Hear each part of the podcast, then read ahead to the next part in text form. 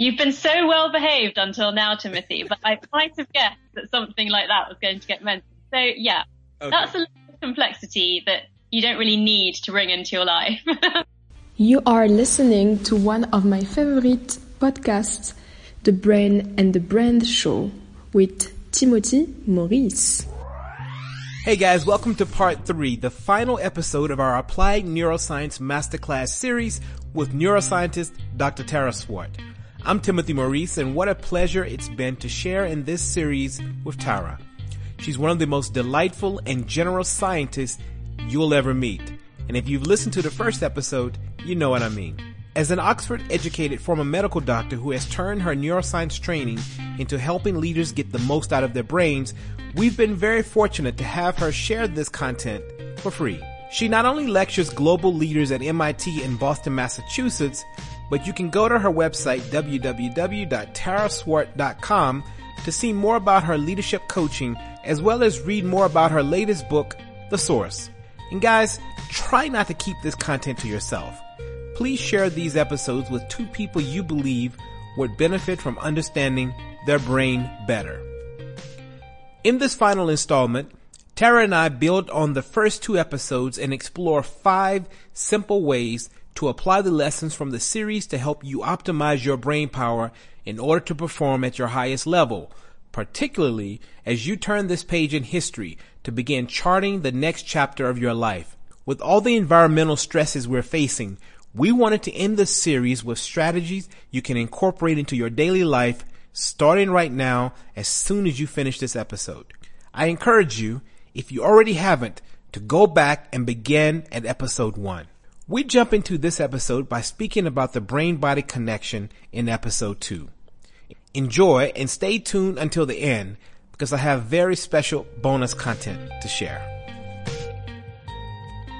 So I actually want to preface this by saying that you mentioned the brain body connection in part two of the Podlet series. And I want to take that a bit further and say that physical, mental, emotional and spiritual health and wealth or capital are intimately connected.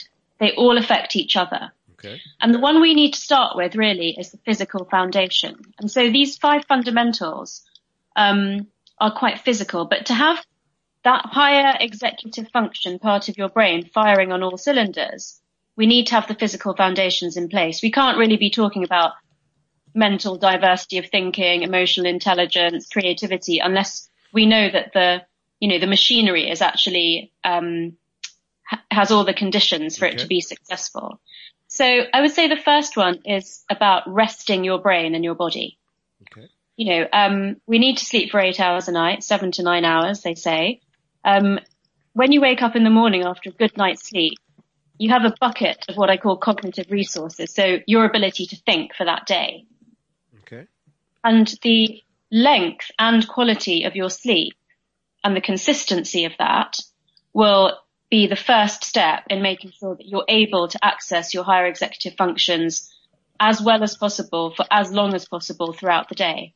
I but you know, Sorry, go on. Yeah, I was just going to say, I see. I mean, this is critical. This is a critical point for me. Even if you are aware and if you are, have been working on it, if you don't have the amount of rest and sleep, you still may not be able to access that, that ability to control or expand or grow.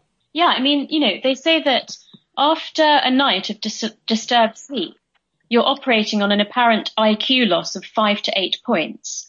Now, most of our listeners would still be able to carry out their job perfectly well if they had like five to eight IQ points less than they generally do. Um, you know, that they've got access to using. But after a whole night's, a whole night's sleep disruption, like being on a flight or having a sick child, um, then the, in a population norm study, the IQ drops by one standard deviation, which would drop us all below normal IQ. And I know that, you know, with my traveling, if it's a significant jet lag time difference, um, you know, it feels like I'm sort of mentally confused. I actually don't work the day after a, a, a, big trip because I can't handle figures and details in the same way that I can on a good day. Resting your brain and body to be able to access control capacity is critical. I think the second most important one is probably nutrition. So our brains only weigh two to three percent of our body weight, but the brain sucks up 25 to 30 percent of the nutrients that we break, da- break down from our diet. Okay. So having a healthy, balanced diet, eating regularly because the brain can't store the glucose that it gets from our diet for any length of time. It sucks it up immediately, uses it, and then the rest goes to the, bo- the bodily functions. But, you know, I think that people realize that trying to eat healthily is good for your physical well-being. But imagine that a quarter to a third of what you're eating is actually going to your brain power. I don't think that people are thinking about that so consciously. That's incredible. So if I eat like a bag of chips and that's it, a quarter Yeah. of those chips are going to, and that's probably not the best fuel to be putting in the brain. No, because you know, especially a bag of chips, it's like it's got those bad fats that you don't really want going to your brain, which hardens the cell membranes between, you know, membranes between our cells. So what you want to be doing is putting in lots of good fats and good oils and water-rich foods. So you know, obviously fruit and vegetables, but the avocados, the olives, the nuts, the salmon, the eggs, the things that have those good omega oils. Um, coconut oil is another re- has become so popular because it's literally like rocket fuel for your brain. There's evidence that um, for 20 minutes after eating a spoonful of coconut oil, your cognitive ability is enhanced. So I just stir some into my tea in the morning, and I'm kind of like, okay, I've had my coconut oil for the day. Got it. Um, so yeah, just, you know, generally good nutrition, but the regularity of it's important. Um, what you eat, eat in terms of brain friendly food is important. Things like green teas are good as well. Um, actually, I'll save that for the third point, which is about hydration. But yeah, the nutrition thing, it's really worth looking into. We have a couple of blogs on my website, The Unlimited Mind, on um, brain friendly nutrition. Point number three. Point number three is related, so it's hydration. We need to hydrate the neurons in our system because um, if you're one to three percent dehydrated, then they can't send the electrical and chemical messages between them as efficiently, and that's when your memory and concentration and decision making power start to suffer. By the time you're thirsty, you're way more than three percent dehydrated, so it's something you really need to work to keep on top of we suggest half a litre of water for every 15 kilos or 30 pounds of your body weight per day. So, you know, that's anything from one and a half to three litres per day for the average woman or man. Yes, yes. Um, if you drink a lot of caffeine, you need to drink more water to make up for the water loss. If you're having alcohol, you need to drink more water to replace the water that you'd lose by urinating, because caffeine and alcohol have a diuretic effect on the body, so we lose water overall.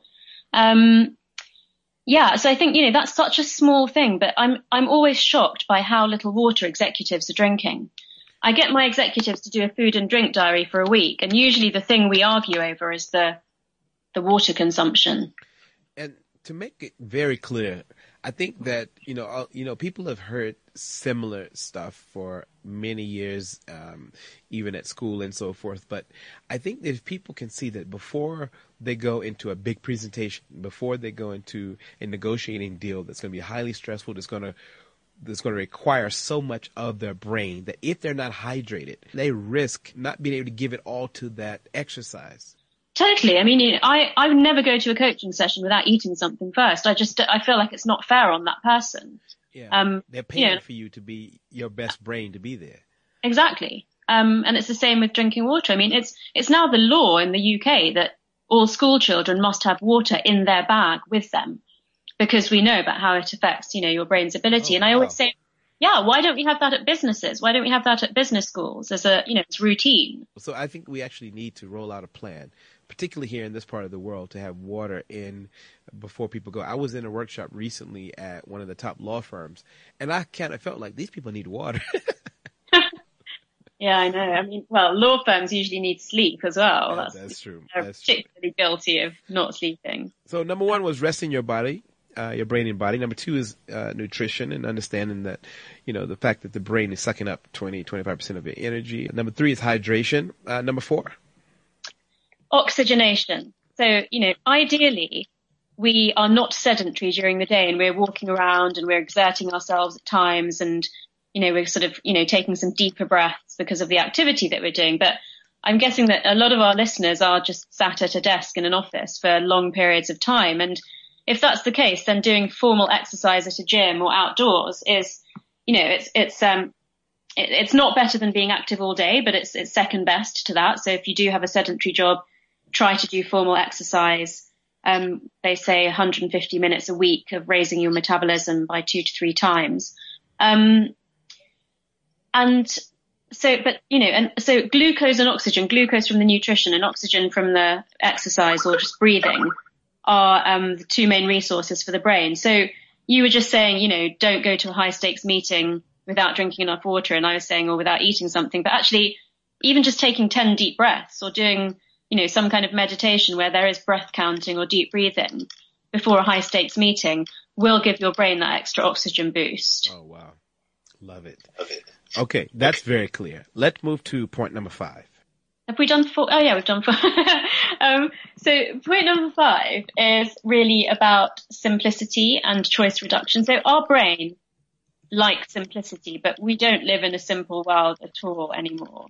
Um, so, you know, we're bombarded with information. We're sort of on 24 hours a day if we want to be and if we can be. Um, so it's about trying to bring, you know, at times we want people to do the neuroplasticity thing and learn something new and go and explore and be curious. But at stressful times, when there's lots of change going on, particularly change that you can't control, it's really nice to be able to control something and make it simpler. And even that, even if that's just, you know, laying out your clothes for the next day, the night before, so that in the morning your routine's a little bit more simple.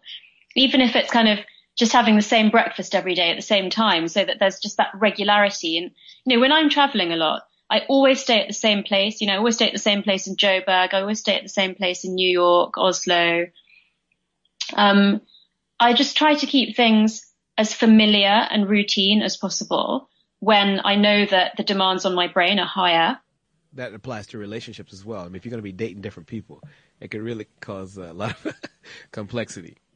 You've been so well behaved until now, Timothy, but I might have guessed that something like that was going to get mentioned. So yeah, okay. that's a lot of complexity that you don't really need to bring into your life. Thank you so much sort of compartmentalize. And I have to say that for me as well, that I noticed that before I speak, like the the night before, if I'm completely prepared and like you said, everything is laid out and I know where everything is, I usually speak better the next day. I'm only sort of making that link now as you sort of describe this and, and sort of compartmentalizing, having some people on your team who understand the demands on your schedule. I'm sure that could be extremely important as well, having associates, team members, assistants, and so forth, because this conversation is really driven towards um, influencers and executives and so forth. So, how important is it that your team are aware of all of this?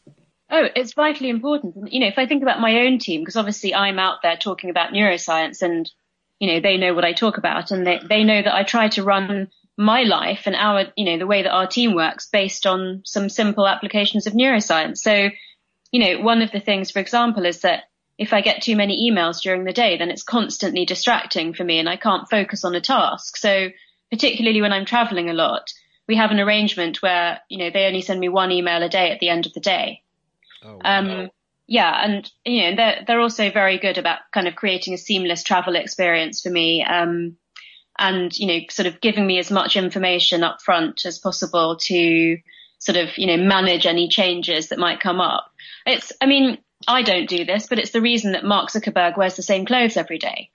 And that, you know, Steve Jobs pretty much did the same.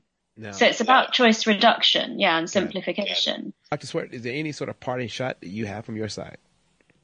Well, I'm definitely looking forward to hearing your personal neuroplasticity story the next time that we speak. Um, I love that quote. It's beautiful. I think that it's about choice. It's about being deliberate. It's about paying attention and it's about being mindful. And, you know, that's actually all we can ask from ourselves. Thanks so much, Dr. Swart. You're simply incredible. Please follow her on social media, especially Instagram at Dr. Tara Swart, but she's also available on Twitter. As I mentioned, I have a little bonus content for you. Several weeks back, Tara and I discussed her latest book, so I thought I would share a little of that conversation. After you're done, please email me your thoughts, podcast at timothymaurice.com or tmw at timothymaurice.com. You can book me there or just share random feedback. Enjoy this bonus content and thanks again for listening. It means so much. Until next time. Congrats on the success of the source. I'm so, so proud of you. How many languages has it been translated into now? It's actually now 36, which is incredible. I mean, I had no idea like what was a good number for that. But when it got to like 5, 10, 15, then my publisher, Penguin Random House in the UK were like, wow, this is amazing. And then I think when it launched in the UK last February, it was over 20. Then it came out in South Africa in March and the US in October of last year. And, um, yeah, it just kept, kept climbing and now it's at 36. Wherever you are in the world, the brain is the same, right? Yeah, I mean, we've all got one and, you know, there's so much more we know that we can do with it now than we were ever aware of before. And I think for various reasons, that's become much more interesting to people, whether it's, you know, whether it's um, resilient aging, whether it's neuroplasticity, um, whether it's kind of, you know, getting some more zen and calm into your life. There are just so many reasons to want to know how you can make the best of your brain. Now, I'm not a conspiracy theorist, but it seems that there could not have been a better time for your book to come out. Did you know something that we didn't know? um, I I didn't know something about what's going on right now, obviously, because it came out in February 2019. So I was writing it like late 2017 to 2018. But I have to say that whilst I was writing it, I did think, oh my goodness, this book is going to come out at like just the right time. And and actually, one of the things that I want to talk, you know, speak with you about, and I think is the reason that you contacted me now is actually what's happened since it came out has been just so revelationary for me in terms of, um, you know, merging that spirituality and science.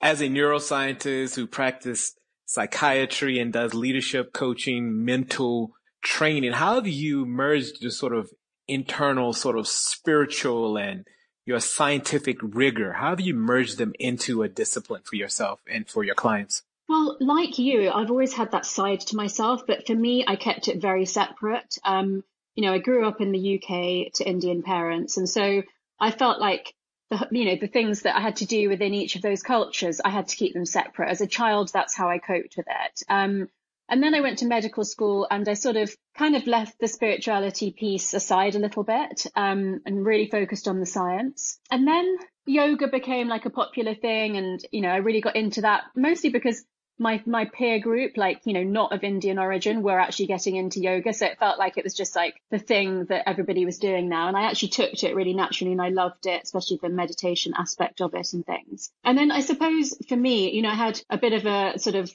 life change or crisis. I had a big career change. Um, I got divorced. And that's when I was really forced to return to that in a big way. Um, and so then, you know, many, many years passed and I had this idea of looking into the science behind the laws of attraction.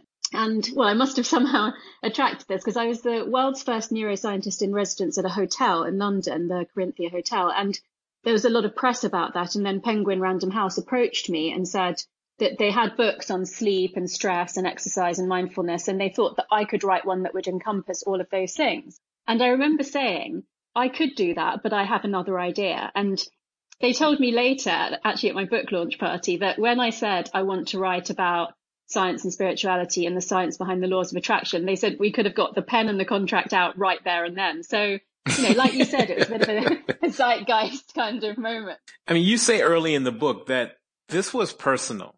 For me, somebody who's maybe been too used to keeping things separate. So, you know, had a very like strong work ethic and a very professional you know, my professional life was very professional. I would keep my private life out of it. It was actually a moment of huge vulnerability for me. And in a way, like if a stranger reads the book and the story of my life, that feels okay. But quite a few people that know me said, Oh, I didn't know this about you or I didn't know that about you. And um, I think for me to have done that is probably like what the real spiritual piece is about, just, you know, like kind of heart opening in a way.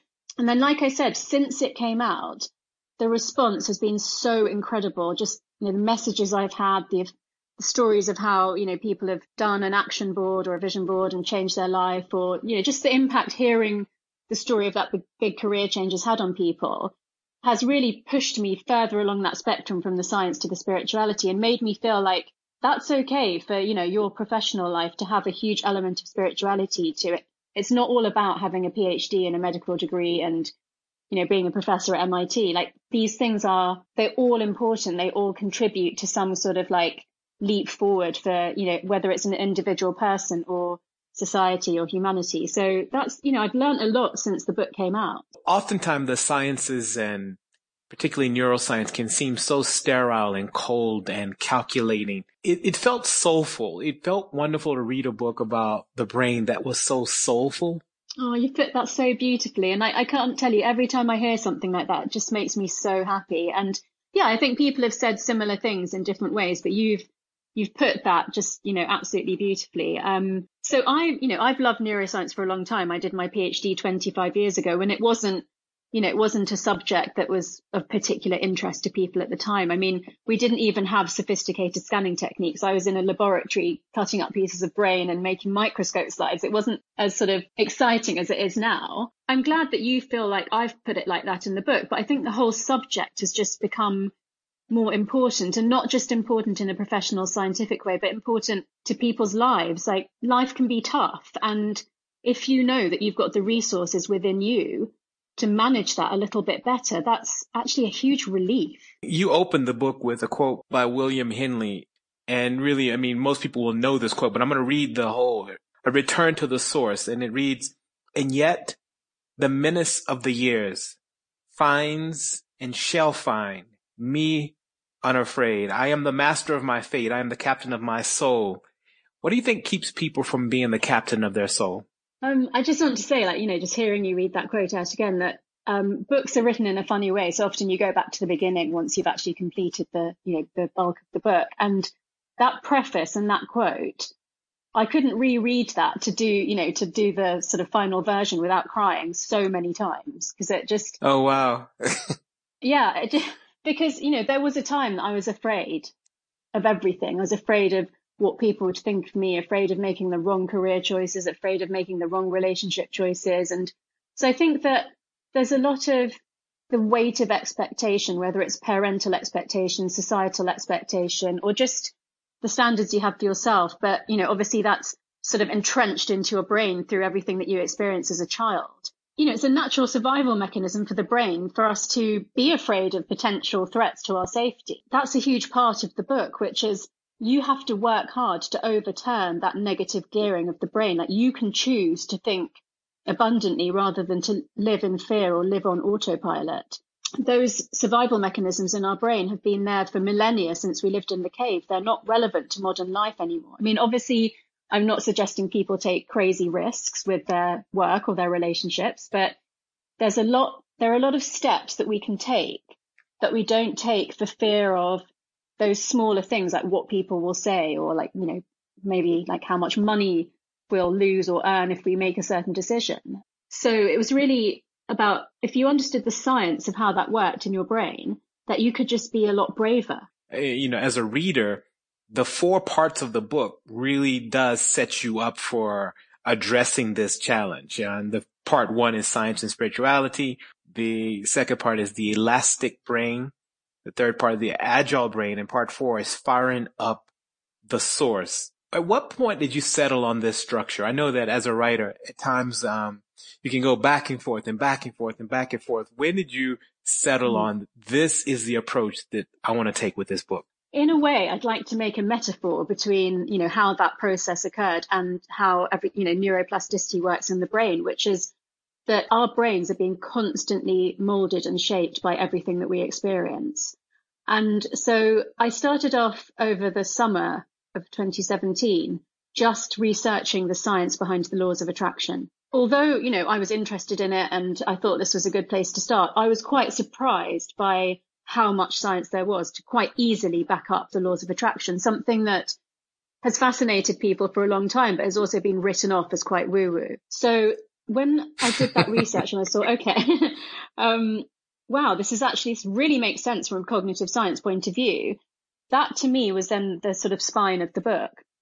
But interestingly, because Penguin are very, very involved, they helped me so much. And they felt that alongside that, the vision board and the visualization aspect was something that was really interesting to people at the moment. And they seemed like things that, you know, you could really put together.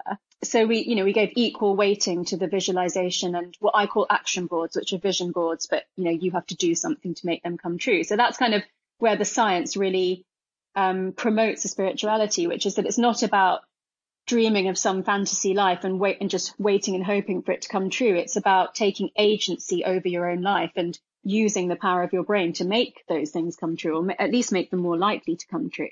I wanted it to be really practical and I did go back and forth on whether there should be lots of exercises throughout the book. But in the end, we decided that, you know, that fourth section should be completely practical and it's got a chapter on how to make a vision board. It's got particular meditations and visualizations and exercises to overturn that negative gearing of the brain. So, you know, a lot to do with abundance. And I just quite liked the way that if you wanted to, you could just go to the last four chapters and just do the exercises.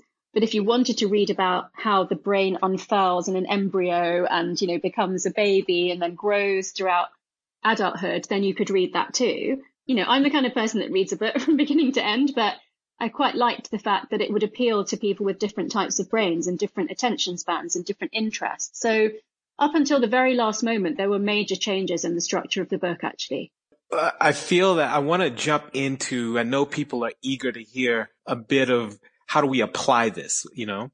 Um, but before we do that, let's explore how sort of change, change happens in the brain when it's sort of thrust upon us, you've gone through some sort of traumatic experience. I know that a lot of people have been locked out in their homes and, and it hasn't been the ideal conditions. There's been a lot of domestic violence. There's just been so many traumatic, people experienced a lot of forced change. And what is sort of the difference mm. between forced change and proactive change in the brain? Well, actually, and this isn't something I've really spoken about before like this, but for me, going through what we're going through now, I, I've actually experienced the range of forced change and proactive change. So, you know, I had a forced change when I I got divorced and I decided to change career at the same time. So it was very, very stressful. And the main thing to talk about there is the high levels of the stress hormone cortisol. And I'll, I'll talk about what that does to us. Before I started my US book tour, I did a three month resilience program for myself where, you know, I ate really clean. I had like no alcohol or caffeine. I did lots of exercise. I took my supplements.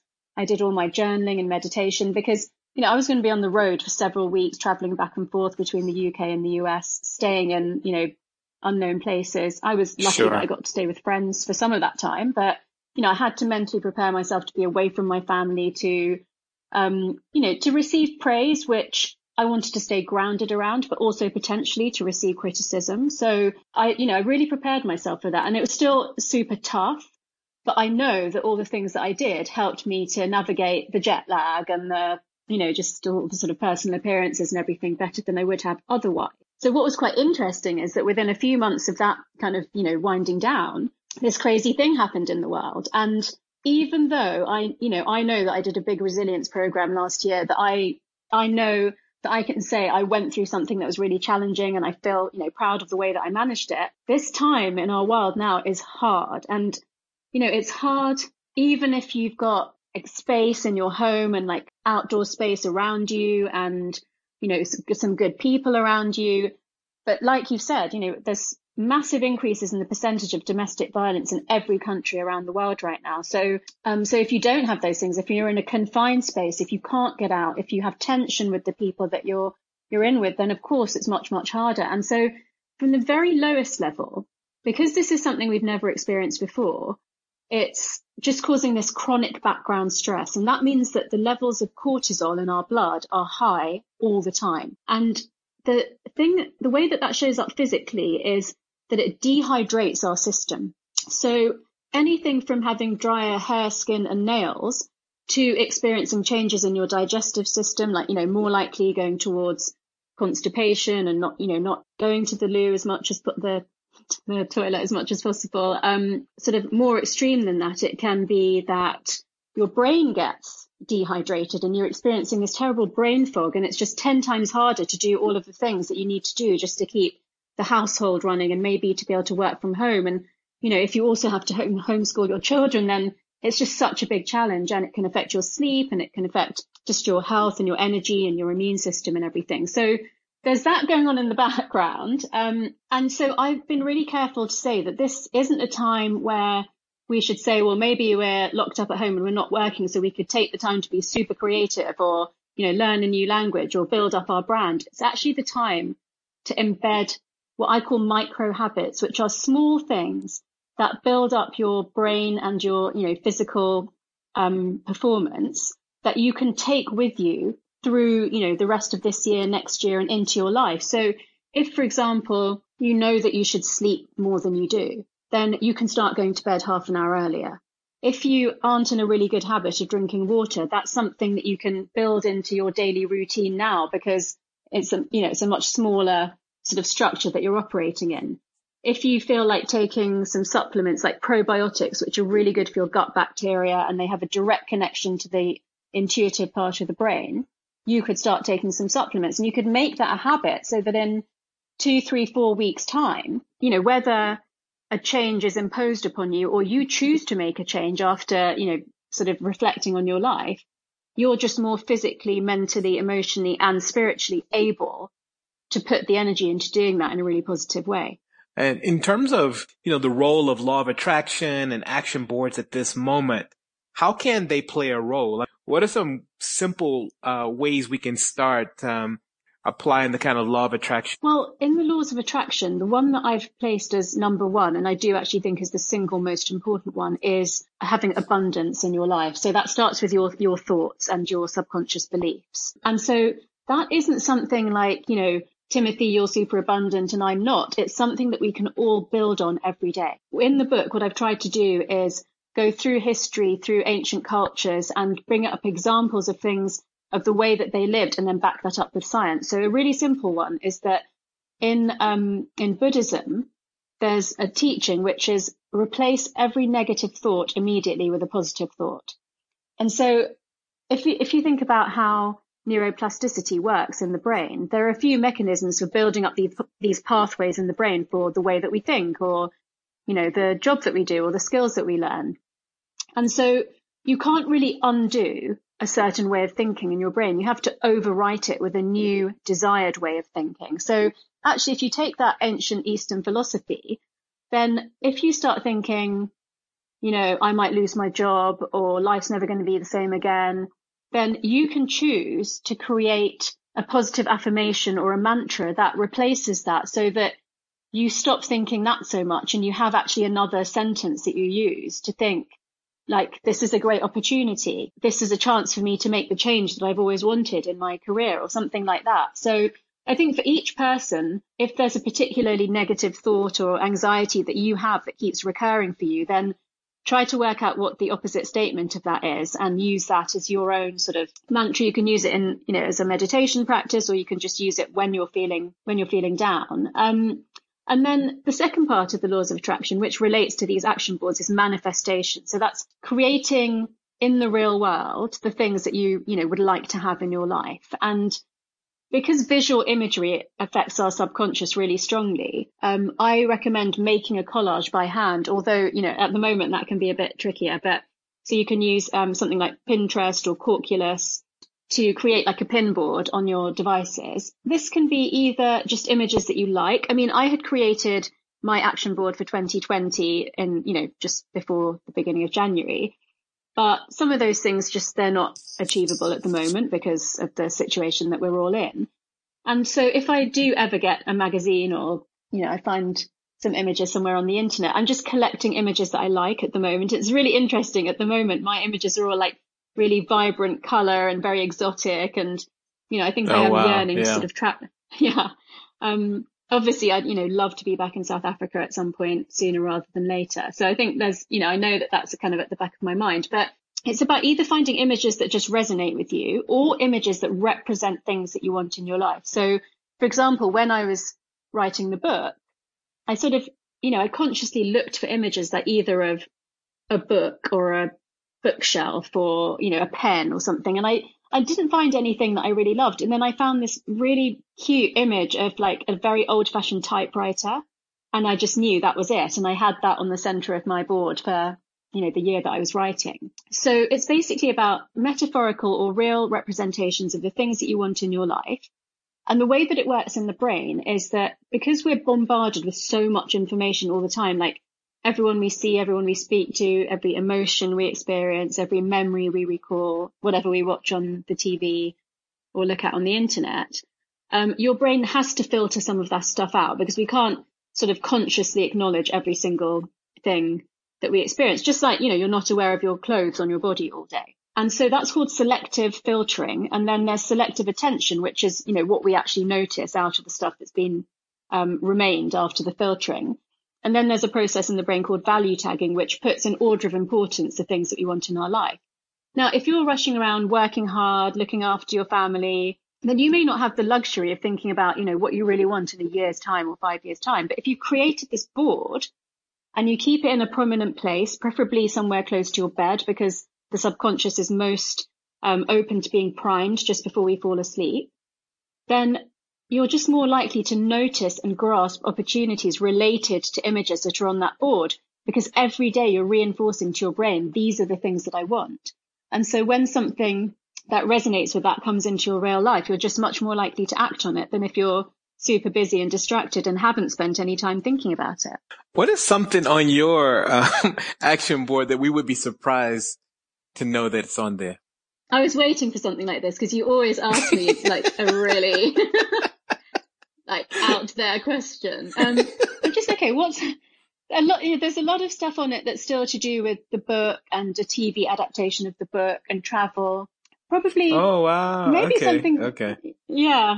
Um, maybe something that you'd find surprising. I've got a few quotes on there about things like, um, if you, so one of the quotes is, if you really want to fly, let go of everything that holds you down. So I have a little section on there about making space for the life that I want because, and this really relates back to kind of how we started this conversation, which is it's very easy to be on a certain path. And especially if you're getting lots of people saying, Oh, this book's amazing. And, you know, are you going to write another book? And, you know, sort of, you know, just having expectations for you because of things that may be aspirations that people have for themselves. It's very easy to get caught up in that and just keep on that path and not actually sit back and think, well, is this what I really, really want? And what really struck me after writing the book is that I wrote about a change that was thrust upon me um, years ago. And it's quite easy to write a book looking back and saying, you know, this change was not expected or welcomed, but I made the best of it. And now all of these learnings have come out of it and, you know, all of these sort of other achievements. But if I'm putting this book out into the world and I'm asking people to take agency over their life and make changes that they secretly desire, but maybe haven't been brave enough to do so, then I should also be brave enough to do that. It's not enough to say the book's come out and I've got, you know, this business that I created that I love. I should be challenging myself as well because it comes back to the question that you asked about what's the difference between change that you didn't expect or you didn't want and change that you bring into your life. And the main difference is that you don't have that same level of bad stress associated with the change that you bring into your life. Um, just before lockdown, I'd started attending a um, history of art course, and you know, unfortunately, I had to stop, stop doing that. But um, you know, it sort of made me think about when I was growing up. I didn't have that many choices. I had a very strong expectation from my family to become a doctor, but also I needed a job that would be stable and would, you know, earn me enough money to have a decent life. I didn't have like you know, wealth or expectation around being looked after in, in any way. And I would always have thought somebody that could become an art historian or an actress or a ballerina probably had just, you know, had no financial pressure and could make whatever lovely choices they wanted to make. And so even for me, just being able to do that course just feels like I've worked really hard and I've kind of earned the right to do something that I always thought was a very like luxurious choice. So I'm not saying that I'm going to go off and be an art historian. I'm certainly never going to make it as an artist.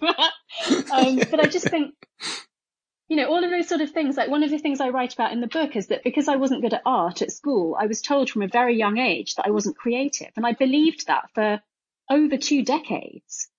Um, so one of the things I'm really exploring is what does creativity mean? And and you know really acknowledging to myself that I am creative in so many ways and there are so many other things that I could have done. And so actually in this enforced lockdown I'm really spending a lot of time thinking about what what would I do now if I could do anything? And for anyone who's still questioning the power of an action board or a vision board uh, you're going to find this story really funny. So I received an email a couple years ago from a young woman who was inviting me. Actually it was a DM on Facebook so I received this DM on Facebook from a woman who's trying to invite me to a conference and she'd been trying to reach out to me for a while, but you know, the timing wasn't uh, really aligned.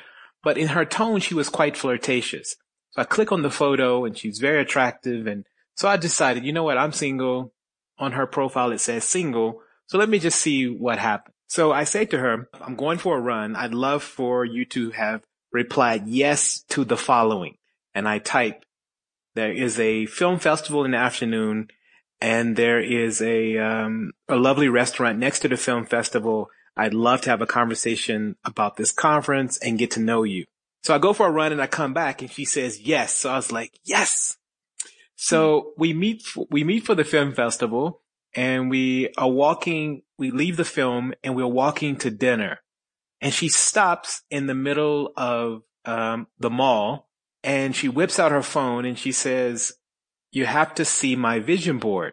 She zooms in and there's a photo of me uh, in an article that I had written uh, for a magazine. No. And then she says, before I left home, I told my boyfriend that I finally get a chance to meet my mentor. so oh, no. I thought I was on a date. I thought I was on a date. That's so funny. Wait, the story's not over. Quickly. Then she says, "Okay, yeah, yeah. Would you would you mind if my boyfriend joins us for dinner?" So I end up paying for her and her boyfriend. so these well, vision boards are really powerful. Timothy. Yeah, exactly. Exactly. Um, you've actually so reminded you... me of a story, which is that I was staying with my friend Judy in New York when my book was coming out in America. And she said, you know, let's go, just let's walk around iconic New York places for half a day and I'll take some, you know, or my nephew will come with us and take some photos of us with the book and everything. And at one point we sat, sat on the steps of New York Public Library. Um, and there was a wedding going on behind us. So this beautiful, you know, long train of a white wedding dress, this women walking up behind us and we're sitting on the steps. I'd already done my photo at Grand Central Station because I have a thing about Gossip Girl. So this is all very much, you know, dreams come true. Oh, wow. Yeah. And, um, so I posted that photo on an Instagram story later. It was just a really nice one of me with my friend chatting and she was holding the book and then this beautiful wedding dress in the background. And someone wrote to me and said, someone DM'd me on Instagram and basically said that she had met the man that she had worked with him at New York Public Library, the man that she wished to marry, that she had recently started reading my book and, you know, started work on her vision board and decided that after all these years of being colleagues, she was, you know, going to try to say something and um, hoped that this would become a romantic relationship. And she literally said, as I was sort of thinking of that, you posted this story on Instagram. It's at New York Public Library. There's a wedding going on in the background and you're there and your friend's holding your book. And I've had thousands of messages like that, pictures from people saying, this is where I am on holiday. Look at the picture on my vision board. Um, wow. There's this delightful thing in the UK called the book fairies. So when a new book comes out, they put a little package with the book and, you know, just some little card and they leave them on benches or in public transport around the city. And so the first one of those that I saw, somebody put a thing on Instagram saying I was walking along, um, you know, by the ocean and I saw this package on the bench. I thought somebody must have left it there by mistake. And when I looked closer, it was a message from the book fairy saying that I've received this free book. And, you know, so she put that on Instagram. She tagged me and it was like a really, it was, a, you know, the first time I got a message about someone receiving the book. So I followed her on Instagram and literally like a month later, she puts a picture of her left hand with an engagement ring on it. And, oh um, my you know, she'd goodness. finished. yeah, I know. There's just so many things like that. And I think I've been doing them for like over 10 years and I've convinced my friends to do the action boards too. And that's, it's worked really well for my friends. You know, I know people who've got engaged, married, pregnant, started their own business. But when you suddenly get thousands of people that you don't know around the world saying that they've read it and they've made an action board and this has come true. It's actually quite mind blowing. Excuse the pun. The last point I would like to say from my side is that you dedicated this book to your husband. And I just thought that was mm-hmm. such a redemptive moment that knowing your mm-hmm. story and um, I'm sure he must be extremely proud of you as well. Yeah, he is. And I, I mean, you know, I wrote that book every weekend for the first year of our married life. um, oh, whilst working wow. full time and traveling to America, traveling to Australia. Um, and, you know, he, he never complained or anything at all. But the day that it came out, actually, it came out on Valentine's Day in the UK. My husband was at work and my stepson walked me to the bookshop to see it on the shelf for the first time. And he had to reach it down for me because it was too high up for me to reach. And he just looked at me and said, all those weekends and now it's in the shop.